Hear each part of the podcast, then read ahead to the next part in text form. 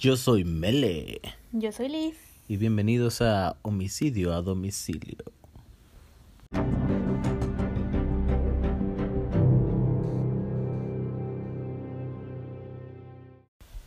Así que aquí estamos otra vez en otro día de cuarentena y hoy es día de grabar nuestros episodios de hoy. Que olviden que ya de cuarentena vamos. Igual, pero es el tercer episodio de este podcast. Eso es muy bueno. ¿Sabes lo que me pasó la otra vez? ¿Qué te pasó? Que fuimos a la carnicería y me di cuenta que no había cerveza. Yo no estaba interesado, eh, interesado, yo no estaba enterado de que iban a cerrar las cerveceras y todo ese rollo. Ni estabas interesado en la cerveza hasta que hubo cuarentena. En realidad yo no soy una persona que toma, Alcohólico. Mm, yo no tomo, pero hay una cerveza que se llama Ladrón de Manzanas que sí me gusta ocasionalmente. Que se antoja, ¿no? Pues, Más con este calorcito porque he estado caliente últimamente. No los recomiendes, se los van a acabar. Pues patrocínenme. Tecate, creo que es de la Tecate. No. No sé. Pero el caso es que vi que no había, o sea, completamente vacío el refrigerador de la sección de cervezas. y me impacté. Dije, ah, cabrón, pues no hay cervezas. Es que pedo. Y ya como que escuché por ahí que habían dicho algo de que iban a cerrar las cervecerías y que no sé qué rollo. Bienvenidos a los problemas tercermundistas de la cuarentena. Es correcto. De hecho, escuché que alguien estaba vendiendo cervezas en línea, como 600 pesos el, el, el, el 12 o un 24 o algo así. Y dije, wow, Wow. pues la gente está haciendo negocio. Se están aprovechando un poco. Oye, no, pues es que pues eh, con estos, en estos tiempos, oye, le tienes que sacar provecho a todo. De hecho, estaba viendo que había gente que le estaba sacando provecho al coronavirus también. Que, No está, que estaban vendiendo a su saliva o sangre en línea en mil dólares. No manches. Y este, y estaban dispuestos a, a, a comprobarlo, pues, de que si eran personas infectadas y ese rollo. Y digo, me imagino que pues ya cuando estás en las últimas, pues ya quieres, pues ya sacar dinero, ¿no? Ya ver a cómo vas a proveer por tu familia cuando no estés. Pues realmente mm, me parece alarmante que una persona esté dispuesta a vender eso y otra que otra persona esté dispuesta a comprarlo porque para qué querrías tu saliva infectada no creo que para infectarte tú No, pues esa es la cosa, que vas a tener algo para, tú sabes, infectar a, a otra gente ya cuando esto se acabe o se, se, bueno, ojalá, ¿no? Se acabe y se termine pronto. está del nabo Sí. Pero bueno, tenemos los episodios de esta semana. ¿Estás lista? bueno estoy feliz porque vas a comenzar esta vez Claro, yo aquí estoy lista. Deja saco mis buenas notas. siempre me emociona que empieces tú ¿Por qué? no sé es agradable escucharte antes de empezar a hablar Pues mira, si no estabas deprimido por lo de la cerveza y eso de que la gente está vendiendo sus, su saliva y su sangre infectada de coronavirus, si eso no te afectó, esto que te voy a contar sí te va a afectar. Es como, es como una, una montaña rusa, pero en vez de ir de subida vas de bajada. tu sección siempre me hace perder la fe en la humanidad ¿Por qué? No, no, no, no, está, está bien. está- este no está tan malo como el de la Matavijitas, que fue el anterior. yo ¿cierto? juzgaré eso querido Bueno, no quiero hablar muy temprano. ¿Qué? Bueno, ya voy a empezar.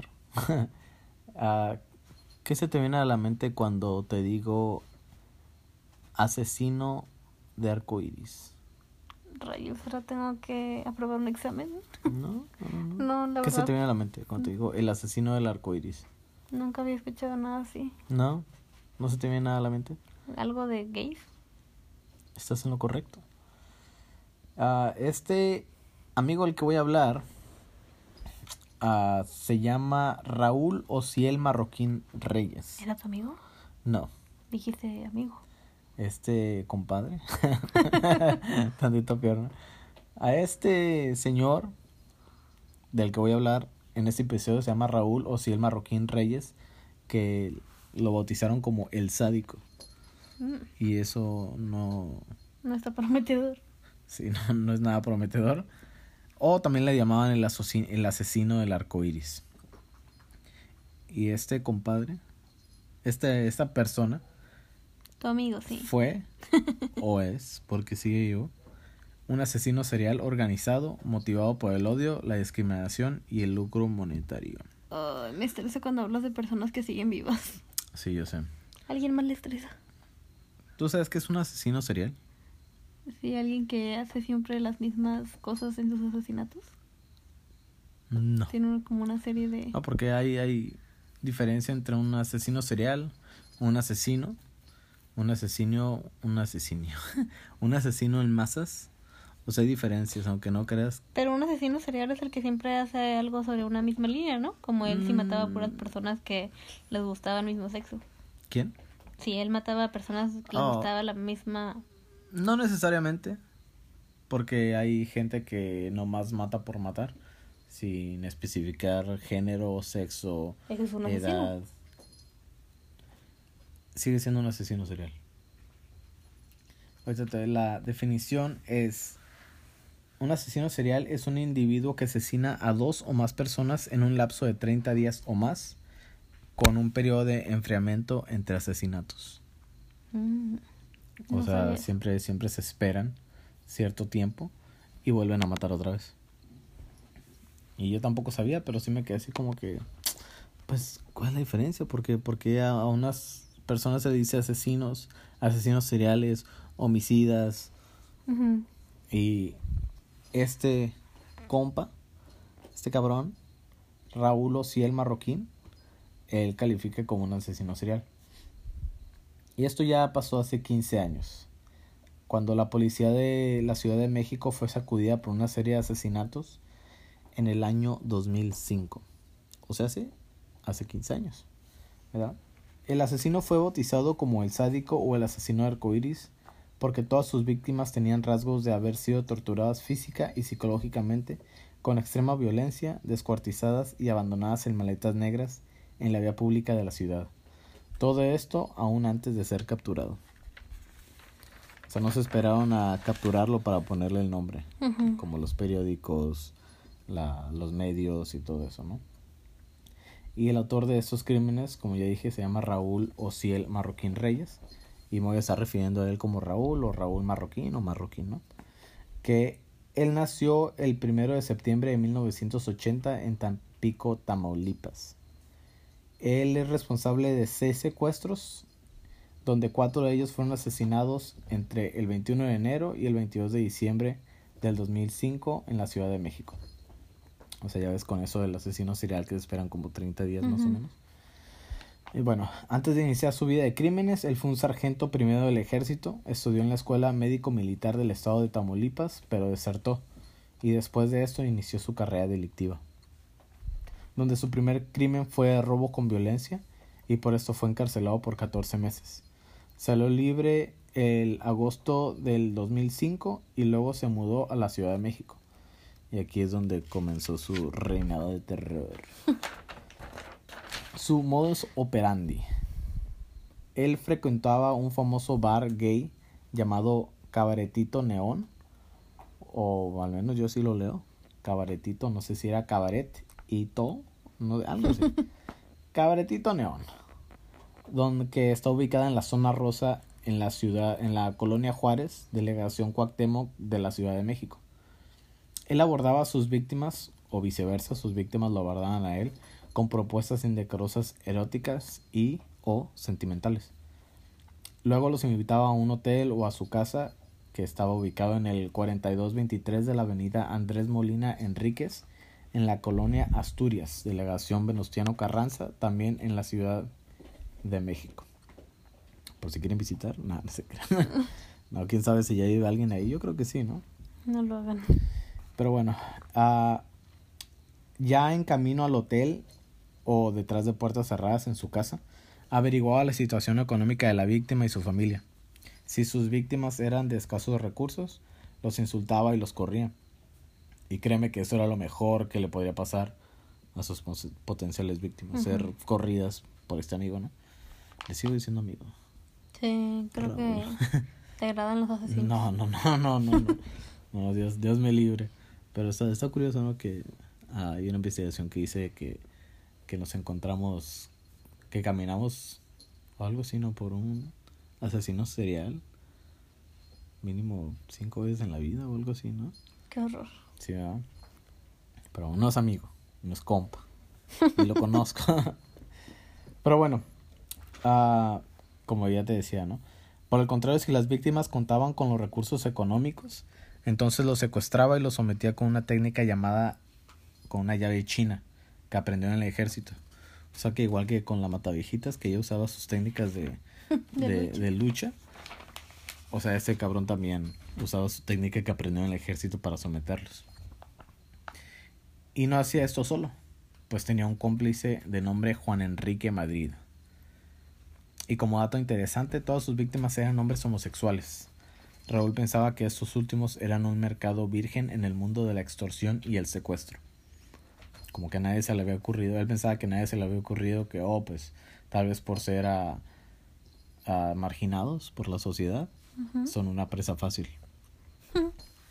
Este, bueno, torturaba a sus víctimas, de ahí su apodo, del sádico, sofocándolas con una bolsa de plástico y luego de que se desmayaran, las, asfixia, las asfixiaba, ¿qué me está pasando? Las, las asfixiaba con sus propias manos hasta matarlos. Pedía el rescate a los familiares de las víctimas e independientemente de si pagaban o no, los asesinaba. Y ahora vamos con las víctimas, que como dije, son seis. Así que en realidad me basé en cuando los mató, porque primero los secuestraba y luego los mataba. Y algunos los secuestraba, se esperaba unos días y luego los mataba. A la primera víctima se llama Juan Carlos Alfaro Alba. Fue secuestrado el 21 de octubre del 2005. Lo mantuvo, lo mantuvo cautivo en un hotel, en un cuarto de hotel, torturándolo por una semana, mientras le pedía el dinero del rescate a su familia. Ya recolectando el dinero, dejó a Juan Carlos atado en el hotel y no lo mató. Esta fue la primera vez que, que no... Ah, pues como la era su primer secuestrado, todavía no evolucionaba como asesino, sino fue ya después de esta víctima. Dijo, bueno, no sé si lo que te dijo, pero me imagino que pensó, oye, si mejor los mato, ¿no? Tú sabías bien qué decía, ¿verdad? Pues ya dinos, vas a visitas a la cárcel. fui a México... vas con ah, el caca a visitarlo. bueno, la segunda víctima fue el 27 de octubre, donde secuestró a Jonathan Razo Ayala. Lo mantuvo secuestrado por 16 días en casa de Marroquín y solicitó a la familia de la víctima un rescate de 50 mil pesos mexicanos, alrededor de 5 mil dólares. Pues la familia no lo pudo pagar y lo mató el 12 de noviembre. La tercera víctima, el 30 de noviembre, su nombre era Ricardo López Hernández y este lo mantuvo secuestrado por nueve días. Marroco, Marroquín cobró el rescate de 28 mil pesos, poquito más de dos mil dólares, y lo estranguló el 9 de diciembre matándolo. La víctima número 4 fue el 13 de diciembre. Marraquín secuestró a José Ricardo Galindo Valdés. Raúl le habló a la mamá del secuestrado exigiendo dinero. Ella le suplicó que no lo lastimara y que no tenía el dinero para pagar. Y yo creo que en un momento de humanidad, Marroquín dejó libre a José Ricardo, por lo amenazó de muerte si se le ocurría denunciar a la policía. Y imagino que no lo hizo, porque pues este amigo todavía le faltaron dos víctimas más. La víctima, la víctima número 5, el 16 de diciembre, Armando Rivas Pérez fue secuestrado y luego de cobrar el dinero del rescate, Marroquín lo mató ese mismo día. Mm. Imagínate. La víctima número 6, Víctor Ángel Iván Gutiérrez Valderas, fue la última víctima secuestrada de Raúl. ¿Te acuerdas cómo se llama? ¿Quién? La víctima, ¿qué acabo de decir? Raúl. No, Raúl es el asesino. Ángel. Víctor Ángel Iván Gutiérrez Valderas. Chingate esos cinco nombres. Víctor vamos Ángel. a decir Ángel, ¿ok? Vamos a llamarlo Blue. bueno, uh, esta última fue la última víctima secuestrada de Raúl. Donde lo secuestró el 16 de diciembre, el mismo día que uh, secuestró también a Armando Rivas. Víctor Ángel estuvo secuestrado por seis días y después de cobrar los 8.300 pesos del rescate, Raúl lo mató el 22 de diciembre del 2015. Finalmente... ¿2015? Del 2005, perdón. Ya, ya, ya no puedo ver del sueño. del 2005, disculpa. Finalmente, Raúl Marroquín fue arrestado el 23 de enero del 2006 en la Ciudad de México, pero sin su cómplice Juan Enrique Madrid. El 4 de septiembre del 2008, Raúl fue condenado a 128 años de cárcel. No 10, años de cárcel. Y como dato curioso, dos días después de ser arrestado, la Matavijitas fue detenida, el 25 de enero del mismo año, o sea, en 2006, también en la Ciudad de México. Y pues esto fue en el capítulo anterior, donde hablé de la Mataviejitas. O sea que eh, fue la semana de arrestar asesinos. Pues capturaron a dos asesinos, así que se llevaron un premio la policía de la Ciudad de México, porque fue en la misma ciudad también. Y en el mismo año, nomás con dos días de diferencia. Y el, la cosa con este compañero, ya no es amigo, ya no es compadre, es compañero. La cosa con Marroquín, a Raúl Marroquín, es de que después de ser detenido dio unas fuertes declaraciones. O sea, este, como muchos asesinos seriales, les gusta hablar. Como que les gusta presumir o... Atención. Hay muchos otros asesinos seriales que, que no hacen eso. Que de hecho uh, prefieren llevarse sus secretos a la tumba o lo que le hicieron a sus víctimas o cuántas víctimas tuvieron, etcétera, etcétera. Bueno, él declaró después de ser detenido, y esto es palabra por palabra lo que dijo, de hecho puedes ver los videos en YouTube, porque hay videos de cuando lo entrevistan. Me encanta ver esos videos. Sí, y él dijo, no me arrepiento de lo que hice. De tener la oportunidad lo volvería a hacer, solo que sería más cuidadoso para no ser atrapado, y no cometería los mismos errores que me llevaron a mi captura. De lo único de lo que me arrepiento es por lo que está pasando en mi familia ahora. ¿Tú crees? Rayos. Que es cínico. O sea, decir que no se arrepiente de, ninguno de sus asesinatos ni nada. Qué fuerte como familia escuchar eso de un familiar tuyo, ¿no? La verdad sí está bien cabrón, ¿eh? O sea, te dice el tipo de persona que es este güey. Y como dato curioso, Juan Enrique Madrid fue arrestado también. ¿Y él no dijo nada? Era el, el cómplice. ¿No dijo nada? pues de hecho busqué información sobre él, pero casi no hay nada. No, un, ¿cómo se dice? Un artículo decía que había sido capturado en el 2013, pero en otro artículo decía que los dos habían sido sentenciados en el 2008. Dije, pues ¿cómo van a ser sentenciados los dos en el 2008? Pero uno lo detuvieron hasta el 2013, así que en realidad no estoy muy seguro. Y para no mentirte a ti ni a la audiencia, pues solo sé que sí fue arrestado. Porque primero cuando arrestaron a Raúl Marroquín, pues lo encontraron sin el cómplice. Y otra cosa que dijo el, el sádico, por palabra, palabra por palabra, dijo, me presentaba como Carlos, no los escogía, ellos se presentaban.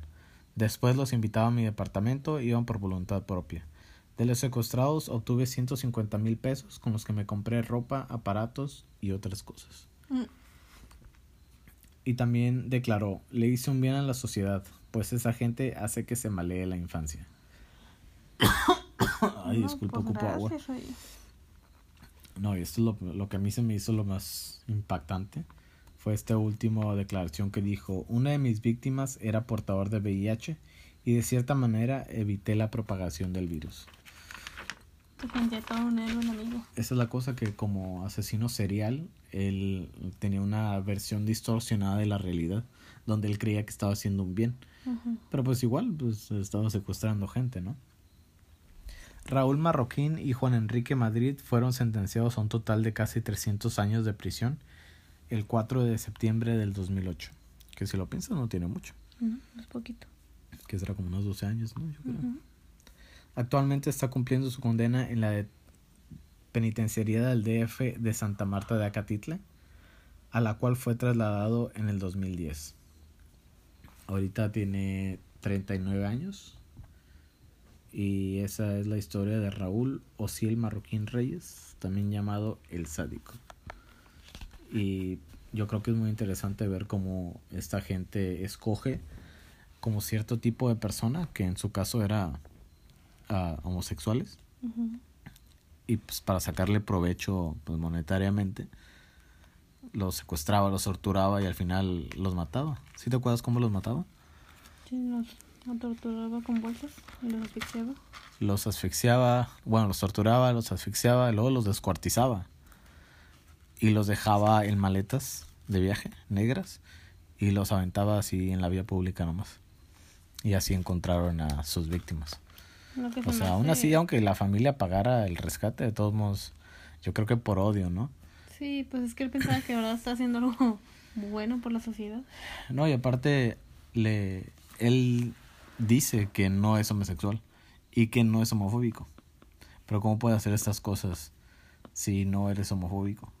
Y muchos de los expertos que estudiaron el caso dicen que en realidad es un, homo- un homosexual reprimido, Sí, que pues por eso les, aga- les los- agarró odio. De hecho dicen que los homofóbicos son homosexuales reprimidos por lo mismo. Sí, también he escuchado eso. Así que para mí tiene mucha lógica, ¿sabes? Sí. Odias que las personas puedan hacer o ser algo que tú no puedes o no eres.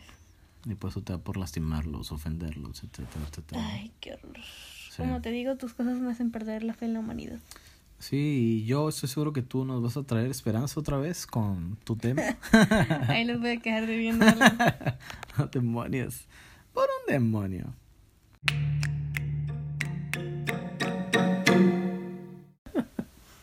No, no, no, no. No entiendo tu risa.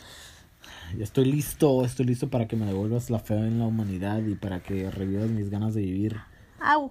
Ey, ey, ey, cálmate, cálmate, cálmate. El gato me está mordiendo el pie. Ayuda. Cálmate. Con razón todo el perro. Ven. Ey, ey, ey, ey, ya deja. Me quiere atacar. Deja, ya, vete. Adiós. Bye. Pobrecito, quiere jugar. Pues mira, mi trabajo lamentablemente no es devolverte la fe en la humanidad.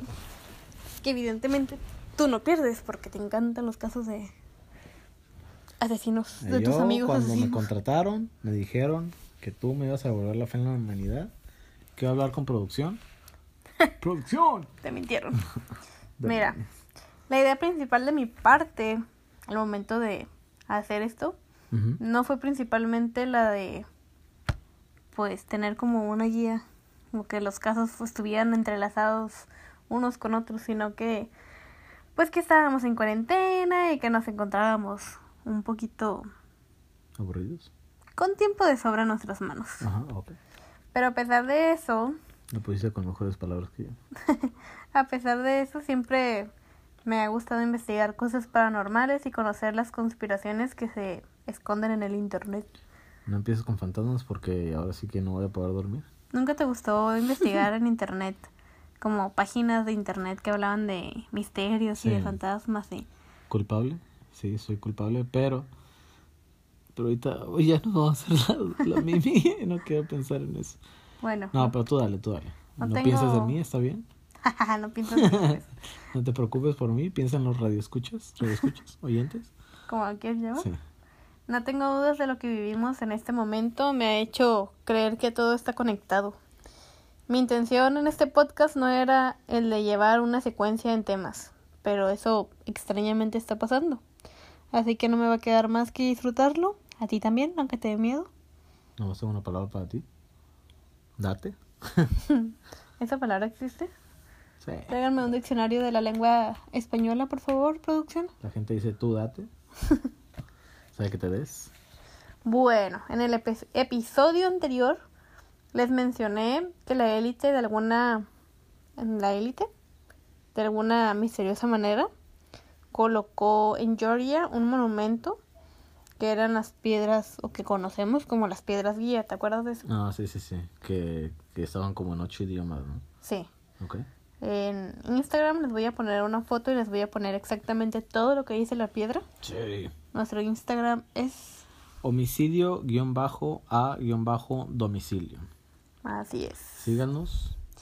Ah, y ahí también voy a estar poniendo las fotos de los casos ah, sobre los asesinos. De los asesinos para La que Matavijitas, Higinio, el Sobera, el Pelón y ese que acabo de cubrir hoy. Raúl Marroquín, el sádico. Eso dieron tu tiempo, ese es mi Ay, sí, tiempo. sí, sí, perdón. perdón. Producción, por favor, alguien sáquelo de aquí. Bueno, el primer mandamiento de estas piedras es... Ah, man- son mandamientos. Sí, es, es una clase como los 10 mandamientos de la iglesia, Ajá. pero ellos lo consideran como los 10 mandamientos para el nuevo orden mundial. Ah, ok, ok, ok. Eh, el Creo que primero, no escuché esa parte cuando lo dijiste. el primero de estos. Ah, te estoy interrumpiendo. Perdón, maestra. El ¿Tenía primero dice textualmente mantener a la humanidad a menos de 500 millones en equilibrio perpetuo con la naturaleza. En base en parte, esto se cree que la conspiración anterior, o sea, la del coronavirus y todas las conspiraciones que me encontré, Correcto. Eh, cree que la élite tiene un plan para acabar con la sobrepoblación. Y pues con todo esto de las conspiraciones se va a conectar también con el día de hoy, así como sin querer se conectó con el primer día y todo esto. Sí, es que es más, más o menos una serie. Pues no era mi intención, te lo juro que no era mi intención, pero de verdad yo creo que las casualidades no existen y creo que todo está conectado de alguna u otra manera. O por lo menos eso es lo que me estoy dándome cuenta al ver tantas conspiraciones diferentes y que por más que no quiero, de verdad les encuentro una conexión.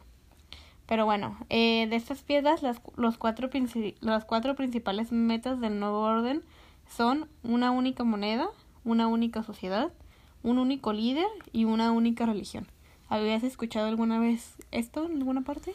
No, pero suena muy cabrón. ¿No lo habías escuchado en la Biblia? No, ¿Nunca has leído Apocalipsis? no, no. Solo me acuerdo de unas trompetas y de unos jinetes o unos caballos y algo más la, la, la bestia, el símbolo de la bestia y... La marca en la mano izquierda, No, ¿no? Bueno, eso que tú te acuerdas, sí. me acabo de ver la mano derecha. Ah, cabrón, No, no. te la van a poner, todavía no la tienes, tranquilo. tranquilo, uno eres la bestia. Bueno, este proyecto va dirigido, el proyecto del que vamos a hablar, va, dirigi- va dirigido específicamente para religiosos que son muy intensos con este tema de la religión. ¿Por qué? Porque de alguna manera se va a poder manipular a las personas que tienen una fe muy grande. Eso que tú acabas de mencionar sí está en el Apocalipsis.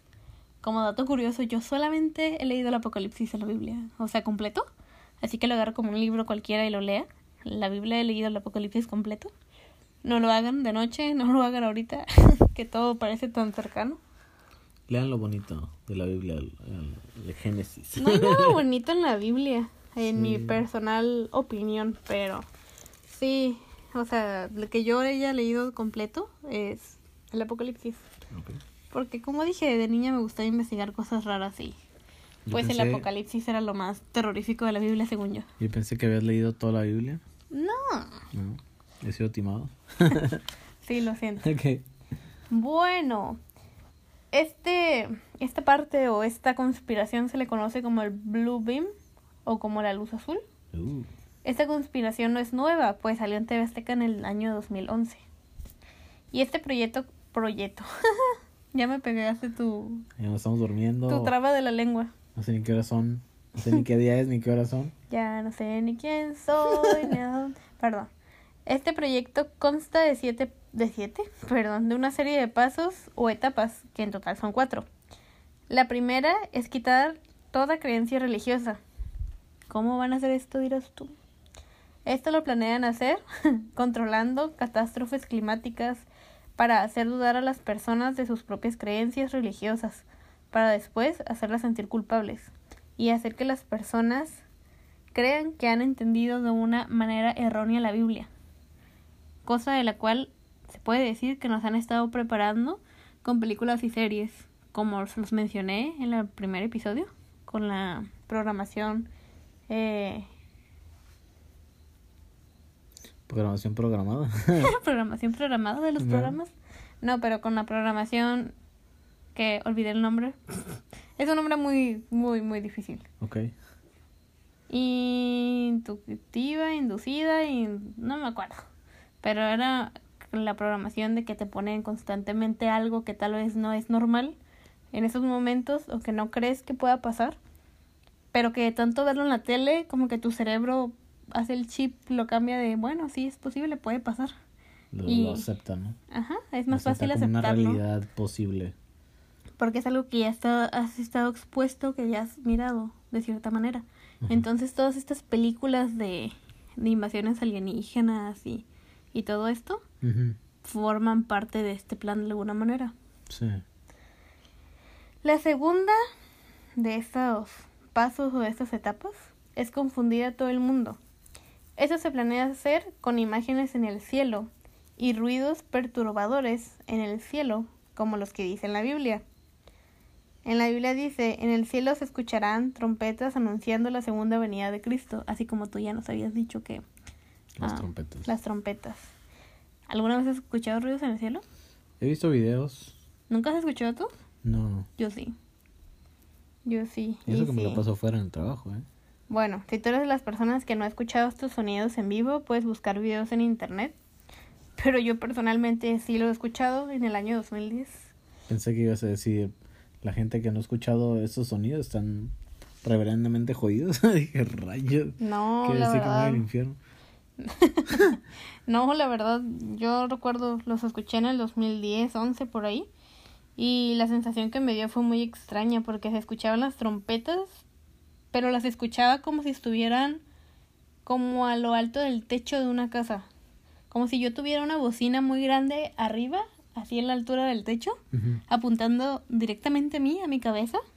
Y aunque yo caminaba, yo sentía que seguía caminando eso conmigo. O sea, yo tenía la sensación de que de verdad había algo arriba de mí ah, haciendo el ruido.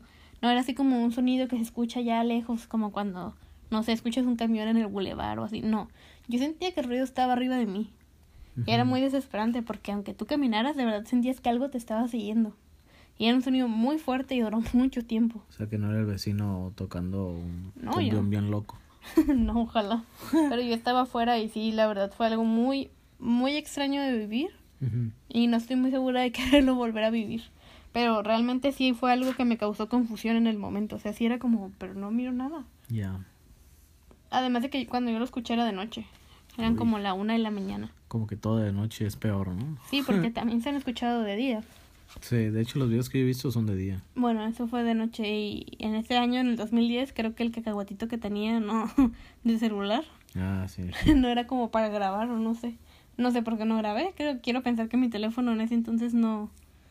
O no lo traía, o no tenía cámara, o yo qué sé, pero no grabé. Pero sí pasó. Y bueno, en 2018 el Pentágono mostró una máquina capaz de mandar imagen en forma de holograma y sonido por medio de rayos. Y claramente esto solo es una muestra de toda la tecnología que tienen en el Pentágono. Piensa en todas las personas que son muy religiosas y que esperan la llegada de un Salvador. Con esta tecnología van a mandar un holograma para que los religiosos crean que ha llegado el Salvador. Ajá. O sea, imagínate tú, te despiertas un día, te asomas a la ventana y miras una imagen enorme de Jesús en el cielo. Y aparte esa imagen te está hablando, o sea, tú puedes ver que te está hablando, lo escuchas, la miras. Mm. Creo que me daría miedo. Pero imagínate ahora que tú eres una persona extremadamente religiosa, que estás de verdad haciendo todo en tu vida porque sabes que va a llegar el Salvador a tu vida. Despiertas, ves a un Cristo enorme, una imagen enorme, que habla en tu idioma, que te está hablando a ti, te está diciendo vine por ti o yo no sé qué te diría. Pero imagínate que te está hablando a ti, tú has estado en una religión para ese momento. Sí. O sea, Pensé imagínate- que preguntado, imagínate que yo, así como la persona que soy ahorita, yo... Por eso te dije, no, hombre, yo me cago. Pues Sí, pero me voy imagínate- derechito al baño. Sí, pero imagínate o sea, lo traumático que sería eso, lo impactante, lo... no sé. Bueno, imagínate en toda esa gente. Esto Creo que ni esa gente se, se lo imagina. No creo que se lo imaginen, pero fácilmente esto va a doblar la fe de todo el mundo. Sí. Hasta no, personas que no son creyentes o que tienen dudas de si creer o no creer, mirar algo así, yo creo que doblaría a todo el mundo, o por lo menos a gran parte de él. La mayoría. Bueno, les recuerdo que ya existe un proyecto que se llama el proyecto HARP, que es una tecnología que puede controlar el clima y los desastres naturales, que pueden utilizar para mostrar la ira del Mesías. Ya. O sea, imagínate, sale esta imagen, te está hablando y aparte te está diciendo, ¿sabes qué? Estoy muy enojado porque todo lo que han hecho la humanidad en mi planeta o porque han pecado o yo qué sé, y empieza a temblar. Porque acuérdate que en la Biblia, o sea, Dios era una persona con una ira tan grande que dijo, pues voy a matar a todos los que no se suban al arca de Noé, no me importa. O por lo menos desde esa perspectiva lo miro yo, ¿sabes? Un. Dios de odio. No estoy para meterme con la religión de nadie, pero yo es como lo percibo. Ahora imagínate, tú que sabes que Dios hizo esto, de matar a toda la humanidad y nada más dejar vivos a quienes se subieron al arca de Noé, claro que creerías que todos esos terremotos son para matarnos a todos. Claro. Ahora, si existe una máquina que controle lluvias y todo esto, o sea, ¿lo crees posible que sí exista? Sí. Porque se supone que, pues, o sea, ya existe, es un proyecto y es una conspiración que ya... O sea, sobre todo con tanto científico que ya tenemos un mejor conocimiento de cómo funciona la física, la química, todo ese rollo. Todos los avances que hay ahorita de verdad sí están impactantes.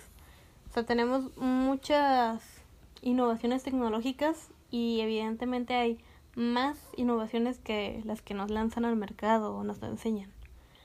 Pero bueno, de ahí nos quedamos en la segunda etapa. La tercera etapa es con la misma máquina con la que se creará, se creará el holograma y con, los y con la implementación del chip que nos quieren poner, que se cree que nos la quieren poner en la vacuna del coronavirus precisamente, que es un proyecto que tiene Bill Gates, que es el proyecto 20 de 060606 o algo así, precisamente. ¿Te aprendiste? sí, me lo aprendí. O sea, se supone, Bill Gates está trabajando en este chip desde hace mucho y Bill Gates por alguna razón tiene un trauma con los chips aparentemente. Creo que podría ser un episodio dirigido a Bill Gates nada más. Pero de verdad sí, o sea, investiga si de verdad ese hombre nos quiere poner un chip por todo. La idea que tiene Bill Gates es que con el chip 20D, que ahí lo voy a dejar porque lo de 060606 es un poco traumático. La idea es ponernos un chip a todos para que ese chip les dé la información a un sistema, a una computadora, les mande la información de quiénes sí tienen la vacuna del coronavirus y quiénes no. Ajá. O saber quiénes tienen todas sus vacunas y quiénes no. Y para esto quieren hacer obligatorio el ponernos un chip. No me digas eso. Sí, es, o sea, eso ya se ha estado, creo que en Corea del Norte o Corea del Sur, alguna de las dos, ya se está implementando el que a muchos ciudadanos se les ha puesto un chip para ver todo lo que hacen. Y aparte tienen como un sistema de puntuación en el que, ay, mira, qué buen ciudadano, no tira basura, le voy a dar 20 puntos. ¿Qué? Este ciudadano tira basura, le voy a quitar 10. Y cosas así, ¿sabes? Es China el que tiene ese... ah, ¿Ya lo habías escuchado? Sí, he visto videos también donde te afecta en todo. Te afecta, de hecho, se fijan también cuando hablas mal de, ah, de del gobierno. El gobierno ve eso y te quita, te quita puntos, donde también te afecta tu crédito. Te afecta en todo. Si quieres tomar un vuelo, o sea, te dan los peores asientos, o a veces ni siquiera te los dan. Y la única manera en que puedas recuperar puntos es dando una donación. Y no creas que es así, toma dinero y ya, o- ok, tienes todos tus puntos. No, tienes que estar dando, dando, dando, dando. O portándote bien, o hablando bien del gobierno. Haciendo cosas que al gobierno le benefician. Que no son precisamente lo que ellos quieren hacer, ¿sabes? Sea, es una manera de controlar personas. Sí. Ahora esto nos lo quieren hacer a nivel mundial. ¿Para qué? Para que hables bien de un gobierno. Pero imagina que pasa todo esto. ¿Cómo- ¿Dónde quedarían los gobiernos? O sea, manera de que esto pasara como un apocalipsis. Ajá. ¿Qué haría el gobierno? El gobierno no tendría nada que ver aquí, ¿sabes? Sí. Pero aún así, o sea, imagínate que primero nos ponen el chip que quieren hacer obligatorio por el bien de todos, porque mira, así sabremos que se puso la vacuna y no te va a contagiar y, o sea, para mí suena como, ¿sabes qué? La gente la voy a asustar con el virus, voy a matar a toda la gente ignorante que pueda, a toda la gente de la tercera edad que pueda, a toda la gente que yo pueda matar, ¿para qué? Para reducir el primer punto que dice la piedrería, pero obviamente no van a matar a el 90% de la población así. Claro. Así que vas a seguir buscando maneras de cómo seguir matando población para solamente que solamente queden los 500 millones de personas. Entonces, ¿sabes qué? La gente está súper asustada porque ya maté mucha gente con el virus. Ahora, ¿qué voy a hacer? Bueno, voy a ponerles un chip, se lo van a poner porque tienen miedo. Porque quieras o no, la ignorancia y el miedo nos mueve como humanos. Sí. Entonces es algo que no es nuevo, es algo que ha pasado siempre y que va a seguir pasando. Pero bueno, la tercera etapa, que ya no me acuerdo exactamente en dónde me quedé. Que fue la tercera. Sí, la tercera etapa es esto, que con la implementación del chip que nos quieren poner, y que probablemente, o que es muy seguro que para este entonces ya lo hayan logrado, o por lo menos en la gran mayoría, que además imagínate, con este chip van a controlar todo, hasta tu dinero. Si de por sí no lo manejo yo. Eso lo Sin manejo. chip. Yo. Yo te puse el chip. Pero sí, o sea, imagínate, con estos dos elementos van a mandar sonidos directamente a nuestras mentes. ¿Por qué? Porque con su máquina y el chip van a poder controlar de alguna manera nuestras emociones, porque ese chip va a ser parte de nuestro sistema ya, va a ser parte de nuestro cuerpo. Ajá. ¿Y cómo se maneja el cerebro? El cerebro, las neuronas se conectan por ondas electrónicas. Es electricidad. Eléctrica. Ajá. Ahora, un chip nos puede mandar pequeñas descargas eléctricas que nos mande cosas al cerebro. Entonces, de esta manera, o sea, aparte que vamos a ver una imagen en el cielo, nos van a poder mandar voces a nuestra cabeza para poder personalizarlo al idioma de que cada persona habla. Wow. ¿sabes? O saber exactamente si ellos pueden saber lo que nosotros pensamos, pueden saber detalladamente lo que cada persona necesita que le diga esa imagen en el cielo para que nos mueva, para que nosotros nos pongamos en alarma o le creamos. Sí. O sea, imagínate, ¿verdad? Que esto de verdad puede pasar en menos de 10 años. Con todo lo que está pasando. Y no solo eso, ¿sabes? O sea, les voy a subir a Instagram imágenes que han pasado en estos años en Oaxaca, eh, arriba del Pentágono. Arriba del Pentágono hubo una imagen como era un triángulo, una pirámide, y la pirámide estaba así sobrevolando el Pentágono. Apenas si se miraba, pero ¿qué no nos dice que eso es una prueba de esta máquina? Ajá. En Oaxaca se miraban unas espirales así, nubes en la espiral así y se movían. Órale. Y ya ha habido muchísimas. ¿Te recuerdas en este año, hace poquito, tomaron la foto que de un ojo que se miraba del ángel caído en el cielo y no sé qué? ¿Te acuerdas?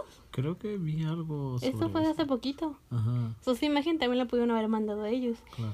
Y no recuerdo, no sé exactamente en qué parte, pero también anda la imagen de los jinetes. Ajá. O sea, imágenes que son las nubes y de las nubes parece que están saliendo caballos con jinetes arriba de ellas, que son cosas bíblicas.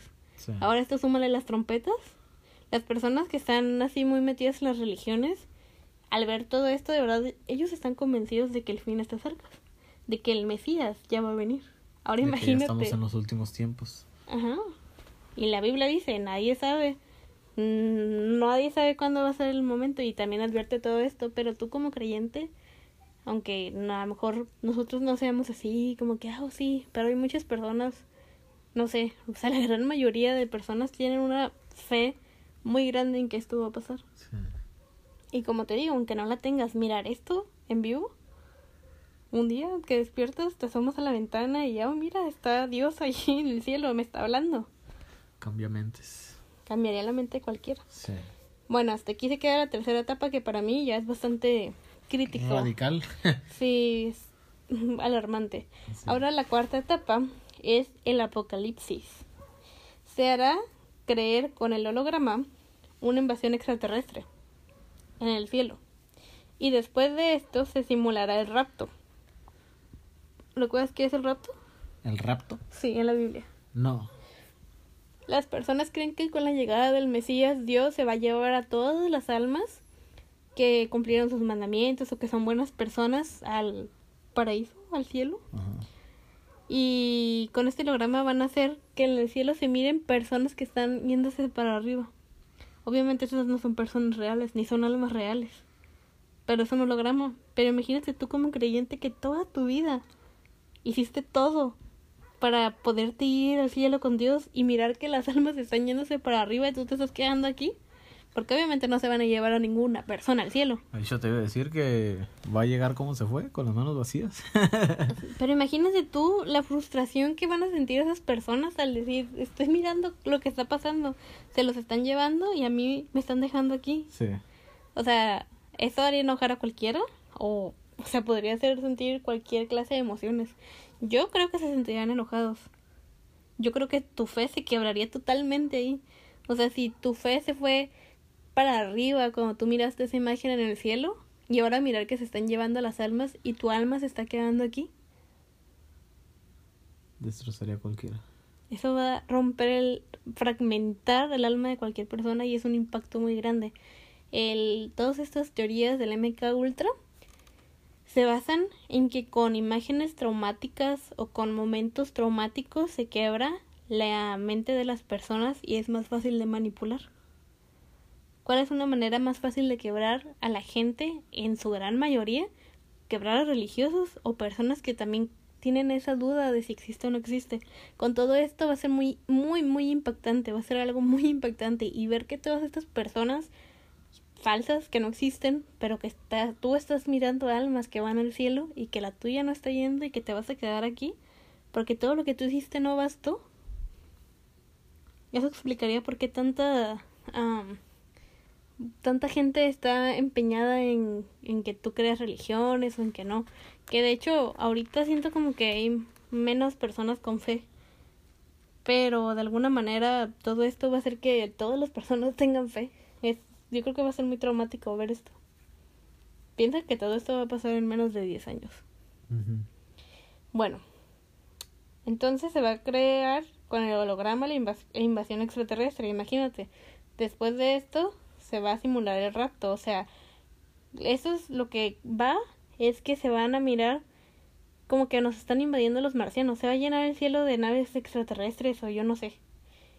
Y la idea de esto es que Dios va a salvar a su pueblo o a las personas que son creyentes y se las va a llevar con él para que no sufran lo que va a pasar en el mundo. Pero tú te vas a quedar aquí, aparte de que te dejó Dios aquí en la tierra, vas a tener que sufrir que está el cielo lleno de extraterrestres. Valió perga. o sea, imagínate, eso es peor que cualquier película que tú has visto. Son todas las películas que he visto combinadas, faltan nomás los zombies, ¿no? Sí, de verdad, no nos faltan los zombies. o sea, es una conspiración muy, muy, muy detallada, creo yo. ¿Alguien tiene mucho tiempo en sus manos? ¿O alguien se hizo su tarea? Hoy te voy a decir quién cree. ¿Quién cree? ¿Quién fue? Pero ah, bueno. ¿Quién, cree? Pues todo. Pero bueno, haciendo creer a todos que el Mesías se ha llevado a todas las buenas almas con él, dejando aquí a quienes no ganaron el reino de los cielos, pues sí se van a cargar las fe de todas las personas, creo yo. Claro. Pero eso no es todo, según Monast. él fue, dato importante, Monast. él fue un periodista, poeta, ensayista y teórico de las conspiraciones tramadas por las sociedades secretas quién fue quien hizo esta teoría que les estoy mostrando aquí, esta conspiración. Pero bueno, él murió en el año de 1996, a la edad de 51 años, un día después de ser arrestado por sus investigaciones. Bastante sospechoso. Y muy joven. Y muy joven, pero esa fue la razón por la que lo arrestaron. ¿Por su investigación? Porque publicó una investigación de sobre esto. Que él era un periodista. Hubiera, se hubiera cambiado de casa justo antes de publicarlo. Pero, ¿por qué arrestar a alguien por una publicación de... Porque está detrás de algo. ¿Sabes? O sea, algo sabía, él estaba en lo cierto. Eso es lo que, o sea, para mí... Y aparte lo mataron, porque obviamente no murió solo, así como que, uy, sí lo asesinaron y ya se murió. Pues no, obviamente pensaron en que iban a poder entrevistarlo, en que iba a poder hablar con gente allá adentro. Así que, pues, lo mataron. Ups, se murió. Sí, qué, qué casualidad. Casualmente se murió después de haberlo arrestado. Pero bueno, en sus investigaciones aparte hablaba sobre cosas sobrenaturales y fuerzas que viajarían por las fibras ópticas, de las cuales ahorita estamos rodeados gracias a el internet y el teléfono. Sí, cierto. Bueno, estas cosas sobrenaturales que iban a viajar ahí y con ayuda del chip que para ese entonces tendríamos implantado, podrían lograr la materialización, llevándonos al borde del suicidio. Hoy en día existe la, existe la tecnología 7D. ¿Has mirado videos de la tecnología 7D alguna vez? No. ¿No? Ni siquiera sabía que existía, ¿no? Ay, ¿no a tu teléfono? Tráelo. No sé, lo estaba buscando. Está en mi pie. ¿Sabes que lo estaba buscando todo este tiempo? ¿Ahí lo tenías? Estaba en mi piecito. Bueno, busca tecnología 7D en lo que te sigo contando más. A ver, cuéntame. Pero ustedes también, por favor, si no han mirado o no, no, conocen lo que significa esto, los invito a que busquen un video. Pero ahorita vamos a ver la reacción tuya. Para... O sea, yo lo miré y se me quedé como, wow, ¿dónde puedo ver esto? Pero al mismo tiempo al ver esta conspiración me hace pensar como que sí es muy factible que esta conspiración sea muy real. Mira este. Ah, sí, sí lo he visto, el de la ballenita. Hola.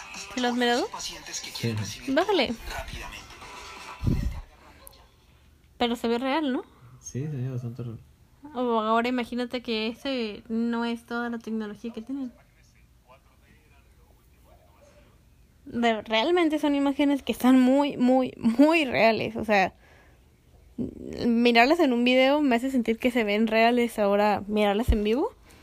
Y ahora si pueden hacer esto con un 7D, realmente cuántas tecnologías ten- tendrá el Pentágono? Y pues realmente yo creo que sí pueden lograr todo esto que lleva la conspiración de la luz azul. Pero de verdad, aparte de que su imagen es muy muy real, me provoca muchos traumas. Me pone a pensar que todo esto puede ser que pase en estos 10 años. Aparte, esta tecnología respalda muchas teorías y conspiraciones diferentes. Am, por ejemplo, se cree que el- lo que pasó en las Torres Gemelas puede haber sido que realmente no hubo barcos que barcos Barcos. barcos eh, aviones que chocaron con las Torres Gemelas, sino que estos eran un holograma y todo fue preparado porque se escuchaban explosiones y otras cosas. Les voy a hablar sobre todo lo que hay detrás de esta conspiración y muchas conspiraciones que hay en torno a esto, que están bastante interesantes. Y esto podría respaldar que esos aviones eran un holograma y que realmente no chocaron. Y pues así de esa manera con hologramas podrían controlar cualquier cosa. Además, así como se escuchan las trompetas en el cielo, pueden hacer que se escuchen explosiones, que se escuche que están peleando con balas o mucha clase de cosas. O sea, lo que sea, ¿no? A este punto. Lo que ellos quieran, nos pueden manipular como si estuviéramos dentro de una película. Voy a respirar. Me puse muy eh, eh, Exaltada. en este tema.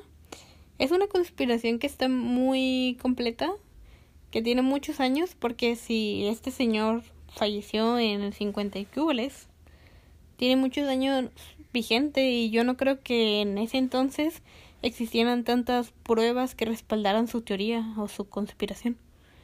Pero actualmente sí las hay, y hay muchas. Pero bueno, por favor, por favor, mándanos lo que piensas a nuestro Instagram.